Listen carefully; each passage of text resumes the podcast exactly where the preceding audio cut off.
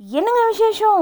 Second August twenty twenty one விஷயத்தோடு வந்துக்கிறது உங்கள் சங்கீதா ஸ்ரீனிவாசன்.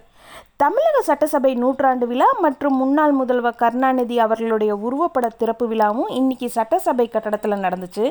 சிறப்பு விருந்தினராக ஜனாதிபதி ராம்நாத் கோவிந்த் அவர்கள் பங்கேற்றுக்கிட்டார் விழாவை ஒட்டி தலைமை செயலக வளாகம் கமாண்டோ படை கட்டுப்பாட்டுக்குள் கொண்டு வரப்பட்டது. வளாகத்தை சுற்றிலும் பலத்த போலீஸ் பாதுகாப்பு போட்டிருந்தாங்க. ஏற்கனவே பதினைந்து தலைவர்களுடைய படங்கள் உள்ள நிலையில் பதினாறாவது படமாக கருணாநிதி அவர்களுடைய படம் வைக்கப்பட்டிருக்கு. இந்த விழாவில் கவர்னர் பன்வாரிலால் புரோஹித் அவர்கள் அப்புறம் சென்னை உயர்நீதிமன்ற தலைமை நீதிபதி அவங்க திமுக கூட்டணி கட்சிகளுடைய எம்எல்ஏக்கள் எம்பிக்கள் எதிர்க்கட்சி எம்எல்ஏக்கள் எம்பிக்கள் கட்சி தலைவர்கள்னு சொல்லிட்டு பலரும் கலந்துக்கிட்டாங்க இப்பாராளுமன்றத்தில் ரெண்டு அவைகளிலுமே எதிர்க்கட்சி உறுப்பினர்கள் அமளியில் ஈடுபட்டாங்க. மக்களவையில் உறுப்பினர்களோட இடையூறு காரணமாக முதல்ல பன்னெண்டு மணி வரைக்கும் ஒத்தி வச்சுட்டாங்க.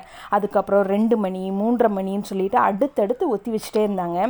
மக்களவையில் முதல்ல பன்னெண்டு மணி வரைக்கும் அதுக்கப்புறம் ரெண்டு மணி வரைக்கும் சொல்லிட்டு ஒத்தி வச்சுட்டாங்க. மக்களவையில் எதிர்க்கட்சி உறுப்பினர்களோட அமளிக்கு மத்தியிலையும் உள்நாட்டு போக்குவரத்து கப்பல்கள் மசோதா நிறைவேற்றப்பட்டிருக்கு. உள்நாட்டு நீர்வழி போக்குவரத்தில் ஈடுபடுற கப்பல்கள் உள்ளிட்டவற்றோட பாதுகாப்பை இந்த மசோதா உறுதி செய்ய போகுது. இந்த மசோதா நிறைவேற்றப்பட்டதும் மறுபடியும் அவையை ஒத்தி வச்சிட்டாங்க. அரசுடைய நலத்திட்ட பலன்கள் மானியங்கள் எல்லாம் நேரடியாக பயனாளிகளுக்கே கிடைக்கிற வகையில் மத்திய அரசின் முயற்சியில் அடுத்த கட்டமாக புதிய டிஜிட்டல் பரிவர்த்தனை வசதியை அறிமுகம் செஞ்சுருக்காங்க. இ ருப்பிங்கிற இந்த சேவையை பிரதமர் நரேந்திர மோடி அவர்கள் இன்னைக்கு துவக்கி வச்சிருக்காரு. மத்திய அரசின் மக்கள் நலத்திட்டங்கள் மானியங்கள் முழுமையாக மக்களை சேர வேண்டுங்கிறதுக்காக இந்த முயற்சியை மேற்கொண்டுட்ருக்காங்க சின்ன இன்ட்ரெஸ்டிங் நியூஸுங்க தமிழகத்தில் மொத்த வாகனங்களோட எண்ணிக்கை மூணு கோடியே தாண்டியிருக்கு. இதில் இருசக்கர வாகனங்கள்னு எடுத்துட்டோம்னா கிட்டத்தட்ட ரெண்டரை கோடின்னு சொல்லிட்டு அரசு புள்ளி விவரங்கள் தெரிவிக்கிறாங்க. அது மட்டும் இல்லாமல் தமிழகத்தில் கடந்த ஆறு மாதமாகவே சொந்த வாகனங்களோட பயன்பாடு அதிகரிச்சுட்டு வரதாகவும் அவங்க தெரிவிச்சிருக்காங்க. இதற்கிடையில் மத்திய அரசு பழைய வாகனங்கள் அழிப்பு கொள்கையை வெளியிட்டிருக்காங்க. அதன்படி நாடு முழுவதுமே இருபது ஆண்டுகளை கடந்த சொந்த வாகனங்களையும் பதினைந்து ஆண்டுகளை கடந்த போக்குவரத்து வாகனங்களையும் நீக்க மத்திய அரசு முடிவு செஞ்சுருக்காங்க. இந்த கொள்கை நடைமுறைக்கு வர்றப்போ பழைய வாகனங்களோட எண்ணிக்கை குறைய வாய்ப்பு இருக்குது இப்போது ஜம்மு காஷ்மீரில் சட்ட ஒழுங்கு பிரச்சனைகளில் ஈடுபடுற வன்முறையாளர்கள் அப்புறம் தேச விரோத சக்திகளை ஒடுக்க யூனியன் பிரதேச நிர்வாகம் பல்வேறு நடவடிக்கைகளை எடுத்துகிட்டு வராங்க. அதில் தேச விரோத நடவடிக்கைகளில் ஈடுபடுறவங்க அரசு பணிகளில் சேர்றதையும் பாஸ்போர்ட் பெறுறதையும் முடக்கிற வகையில் அதிரடி நடவடிக்கைகளையும் எடுத்துகிட்டு வராங்க. மீண்டும் ஊரடங்கை அமல்படுத்தும் சூழலுக்கு அரசை நிர்பந்திக்காதீர்கள்னு சொல்லிட்டு பொதுமக்களுக்கு முதல்வர் ஸ்டாலின் அவர் எச்சரிக்கை விட்டிருக்காரு. இன்னொரு பக்கங்க கேரளாலேருந்து கோவைக்கு வர்றவங்களுக்கெல்லாம் கடும் கட்டுப்பாடுகள் அமல்படுத்தியிருக்காங்க அது மட்டும் இல்லாமல் கோயம்புத்தூரில் இன்னிலிருந்து பால் மெடிக்கல் ஷாப் தனியாக செயல்படுற காய்கறி கடைகளை தவிர மற்ற அனைத்து கடைகளுமே காலையில் பத்து மணிலேருந்து சாயந்தரம் அஞ்சு மணி வரைக்கும் மட்டும்தான் செயல்பட அனுமதிச்சிருக்காங்க. இன்னொரு பக்கங்க புதுச்சேரியில் ஜூலை பதினாறாம் தேதி பள்ளிகள் திறக்கப்படும் சொல்லிட்டு முதல்வர் ரங்கசாமி அவர்கள் அறிவிப்பு கொடுத்திருந்தார். ஆனால் பள்ளிகள் திறக்கவே இல்லைங்க. இந்த நிலையில் இன்னைக்கு கல்வி அமைச்சர் நமச்சிவாயம் அவங்களோட தலைமையில் ஆலோசனை கூட்டம் நடந்துச்சு.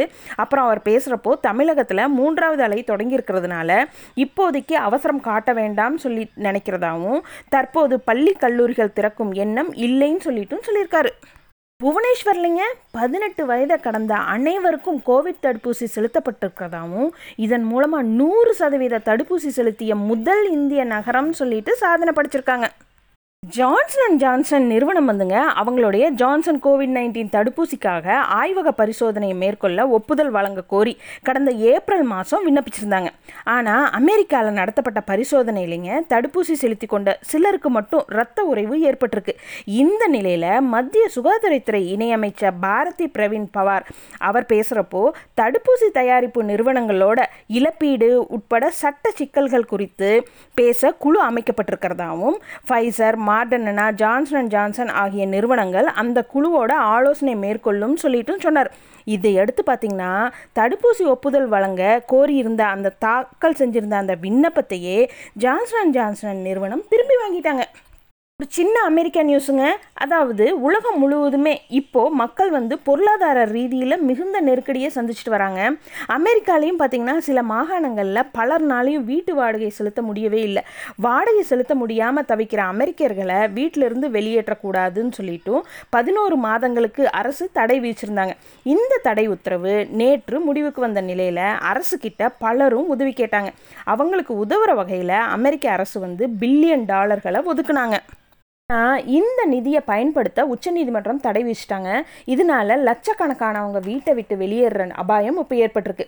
இந்த தடையை நீட்டிக்க பார்லிமெண்ட்டில் பைடன் அரசு கோரிக்கை வச்சுருந்தாங்க. ஆனால் குடியரசுக் கட்சி உறுப்பினர்கள் இதுக்கு ஒப்புக்கல. அதனால தடையை நீட்டிக்காமலேயே பிரதிநிதிகள் சபை ஒத்தி வச்சுட்டாங்க.